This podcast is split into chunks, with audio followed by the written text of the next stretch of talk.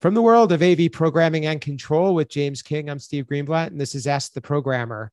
Hey, James, it's great to be back with you. How are you doing today?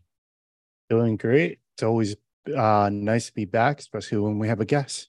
That's right. That's right. And uh, we teased this in the last show, but uh, not to uh, anyone's surprise if you're an avid listener, but you'll get to meet and say hi to Kate Atkins. And she is the user experience engineering manager at Root Systems. Welcome back, Kate. Thanks. Thanks for having me back. Absolutely.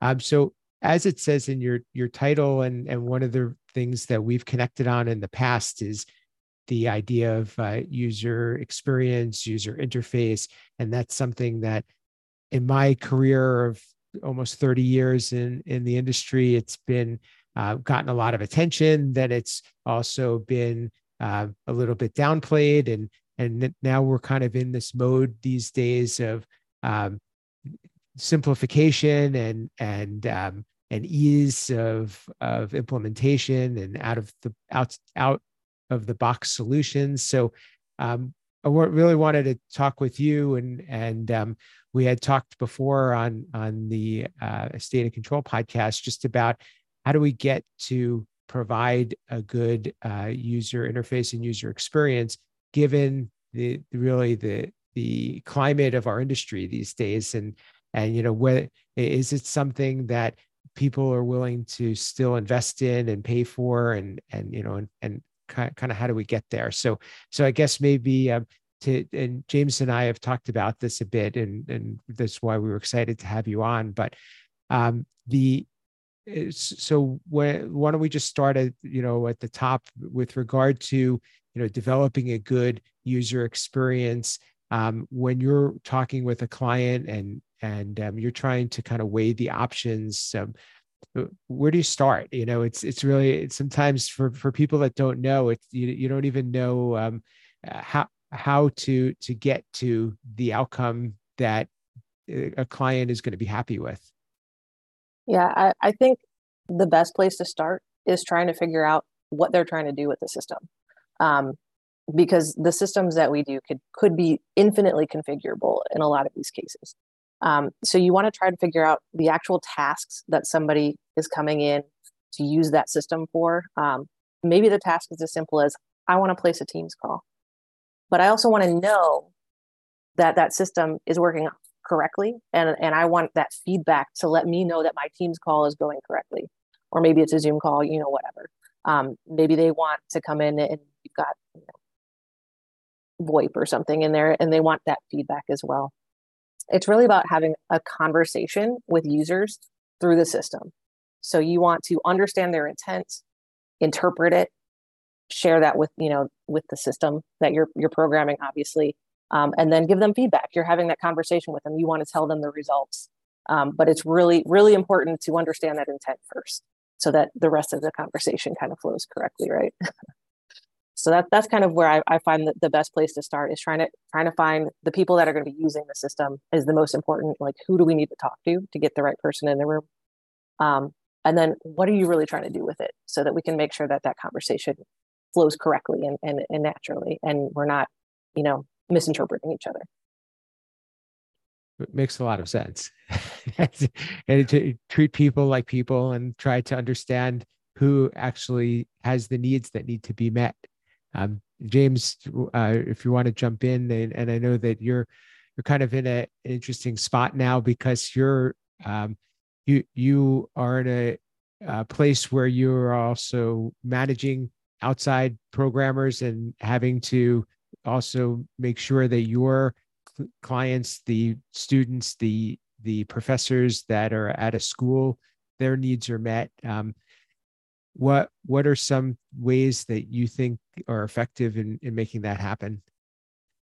Um, it's very difficult. Uh, you're you're wrangling cats, as some people would say, when especially in a position like I am, uh, because a lot of times the tr- the programmer, like someone like Kate, wouldn't be able to really talk to the true end user. They're talking to someone like me who's the in-house integrator. So yeah, we are the end user to outside people like Kate, but really we're not the true end users using the system. And I think what Kate mentioned is the best is sitting there having conversation and find out what the room is supposed to do, what the user is doing in the room. And it's all about building that relationship. And it, it seems to be a very common theme in AV is whenever you're talking about, oh, what you do when you first meet clients and stuff? It's always find out what they're trying to do. But what boggles my mind is, and maybe this is where maybe Kate could shed some light, is why does it seem like many people don't do that? I mean, I know I in my interactions with Steve and Kate, so you guys seem like you will do that, but I other people, I'm like, you look at what they're doing and they're like, that makes no sense. Like, why aren't you talking to the end user? That's not how they use it. So sorry it just kind of popped in my head. I, I think to answer that, there's this fine line that we need to walk, right? Where we're the experts. So we understand what's going to be, you know, the most successful system. Um, but it's when we also assume that we know that everything about that system that's going to be most successful, that's kind of when it steps over that line. Um, so I think there's that really fine balance that you need to walk um, where you can you can tell a customer like, yeah, what you were trying to do is really not a great idea because of these things, um, because you're going to get yourself in trouble, right? Um, so it's it's trying to find that balance of understanding what people are trying to do and guiding them in the correct way without telling them that like oh yeah you need to do it this way. You need to do it that way because we're the experts and we say so. Um, yeah i think that that's just that's probably where most of it comes from is just maybe maybe people haven't found that balance yet because it is hard to find.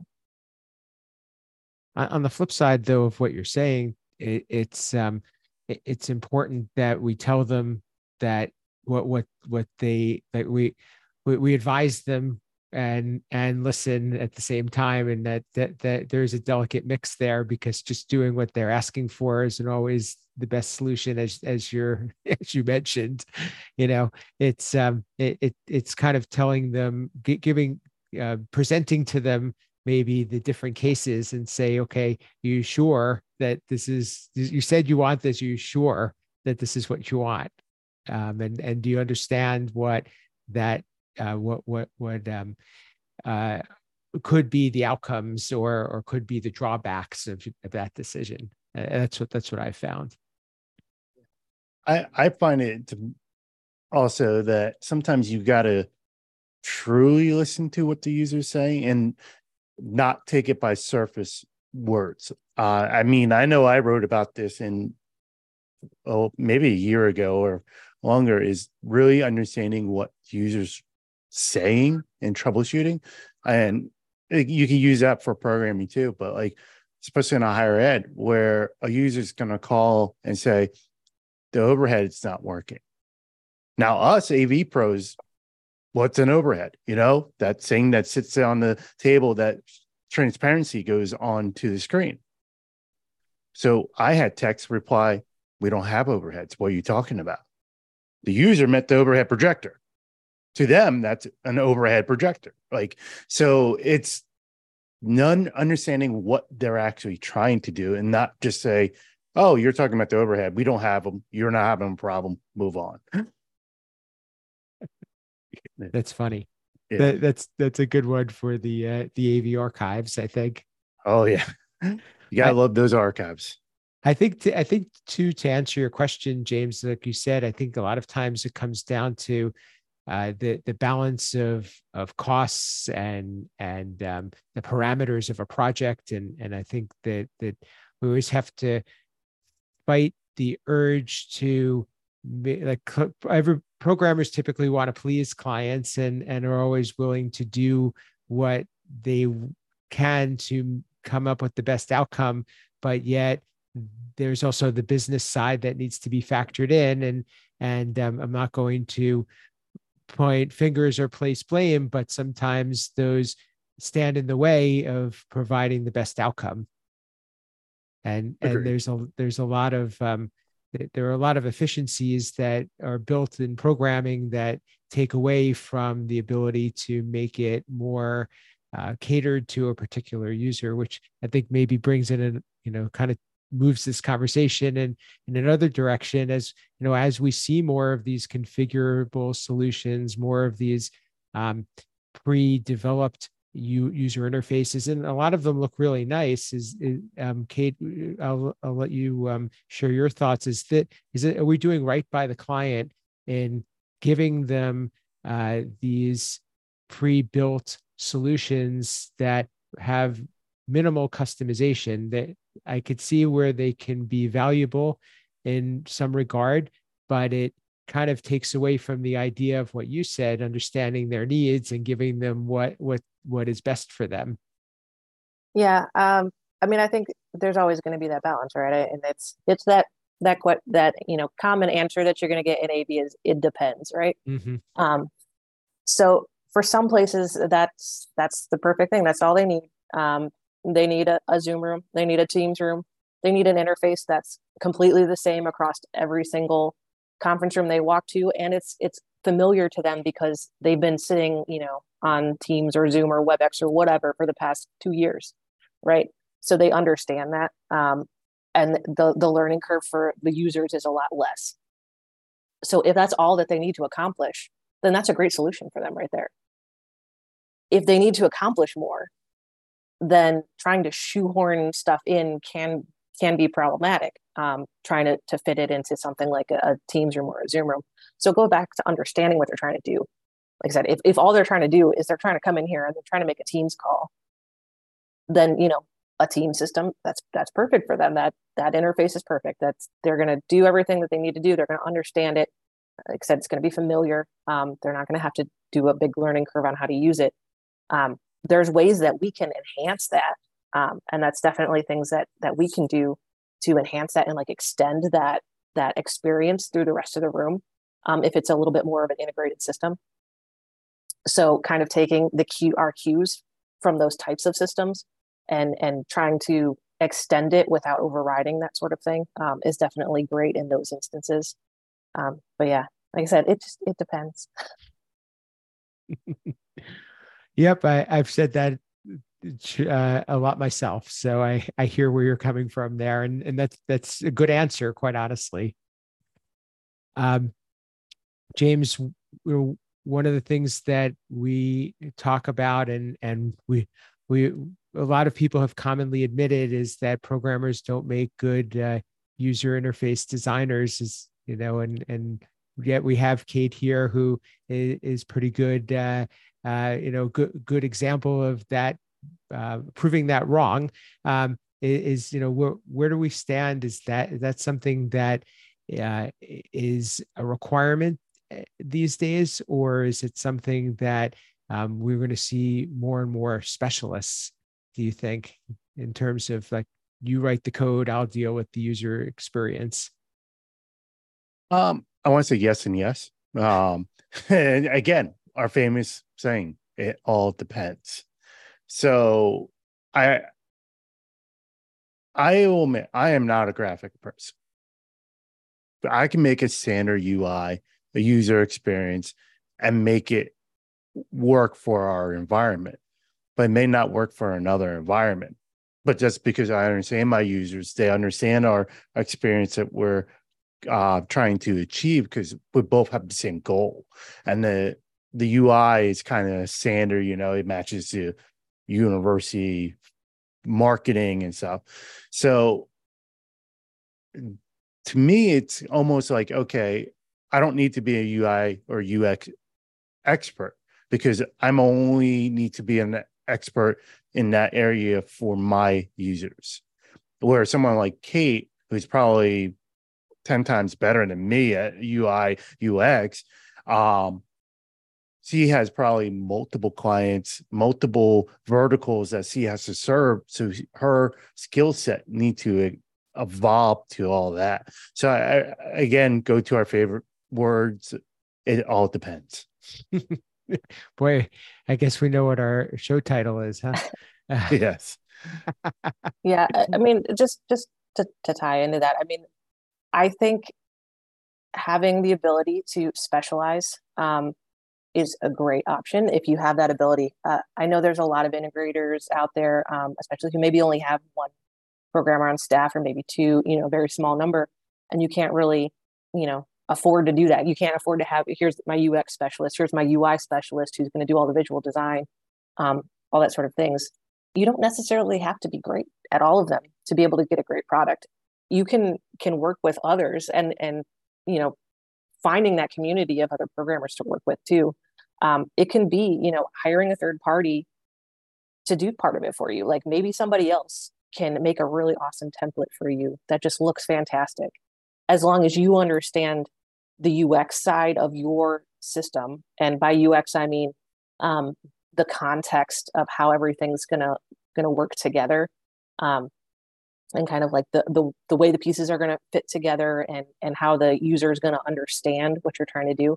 Somebody else could make you a, a really pretty template that you can use, um, and you could buy it. Um, there's you know companies like yours, Steve, that that make drivers and stuff like that. There's companies out there that make templates and, and sell those sorts of things. Um, you know, I'll admit that I am maybe not the the greatest person for like writing the drivers. I would much rather find somebody like Steve's company to do that for me, um, so that I can just use that driver and I can focus on the UX and the UI of it and not worry about that technical programming.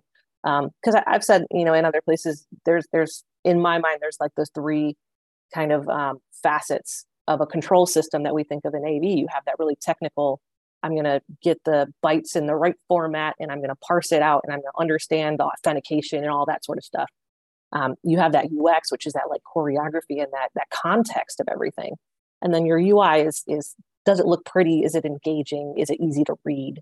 Um, that sort of thing. So they're kind of three different facets, and you can can either be really good at one and then find other people to help you supplement those other two, or you can try to be good at all three. Um, but that's that's going to be a lot harder, just in my mind. No, thank you for that. That was very, very well put. So thank you for for sharing that. And that uh, and and I, I like the the idea of the choreography. That that's uh, that's a re- really descriptive word for it. Um, but but I, I yeah I um I think that that's interesting too because we're starting to now think of ourselves more like full stack development and and i to me and the more we can uh, align with what the rest of the world understands with regard to um, software developers i think is going to help uh, increase our stature and the respect that we get uh, for what we do yeah, I, I, definitely agree with that um, statement. And, and you'll find it a lot in, in software development. You'll have your front end developers you know your visual designers you'll have your ux developers who are totally separate and your back end so i mean thinking in those terms i think is just really going to help us all in the future absolutely and I, I, like to the way you alluded to the community because that's actually uh, a good good way for us to tie this all together is that you know we're we're all in it together and we can work as a team even though we're in different organizations uh, and and and as you mentioned there's specialists that are are uh, focusing on particular areas. There's some generalists, and then there's some who just looking to supplement their skills, like like you said. Uh, so very very well put. Thank you. Uh, I think that's probably a good place for us to wrap this one up. But this this was a, a good conversation, and I'm curious to hear um, what our audience thinks, um, and and also let us know how you're approaching uh, user interface and user experience. And please um, reach out to to any of us and and Kate and and continue this conversation because it's I think it's an important one. It's one that really is um, gives us some respect for what we do and and also is uh, something that I, feel it, we, we, shouldn't take for granted. So uh, I, I, look forward to continuing that. Uh, with, with, that said, Kate, how can people get in touch with you and learn more about your role at Root? Yeah, um, you can email me at kate at rootintegration.com. Uh, you can check out root at rootintegration.com, of course, as well. Um, I'm also on LinkedIn. I'm not super active as far as posting, but I will always, if you send me a message, um, I'll usually reply pretty quickly. Uh, and I definitely check me out on Twitter. I'm there every Sunday morning, just about uh, at 8 a.m. for AV in the AM. So, so you can definitely find me there. My handle is code underscore Kate. Thank you. And I'm going to encourage everybody to get on LinkedIn and connect with each other because it's a good platform. So I I spend time there. So that'll be my contribution. Uh, James, how can people get in touch with you and um, learn more about what you're doing? Uh, Google me, you'll find me. Um, I'm almost everywhere on the internet, especially Sunday mornings, AV and AM on Twitter. I'm on LinkedIn, not active, but I'm on there. I do write for the Higher Ed Digital Magazine, IT and AV column. So I'm out there. You'll find me. And for me, you can reach me at Steve Greenblatt on most social platforms and read a little bit about the things that I write on avnetwork.com and Commercial Integrator, as well as my company uh, website at controlconcepts.net. And uh, we, we definitely want to continue this conversation, and get your feedback, get more listeners like Kate on the show. Uh, so please reach out to us. That's the way we need, that's the only way we know you're out there. Uh, so, so let us know. We have some stickers that we're, we, we've uh, sent uh, some folks and brought to trade shows. So we want to get those out in people's hands. So please uh, connect with us, send us some feedback, share your favorite episode. It would mean a lot to us. You could listen to this show on your favorite uh, podcast player, Google and Apple podcasts, as well as watch us on YouTube, watch our recording, that is, on YouTube. And that's what we have for today. And this has been Ask the Programmer.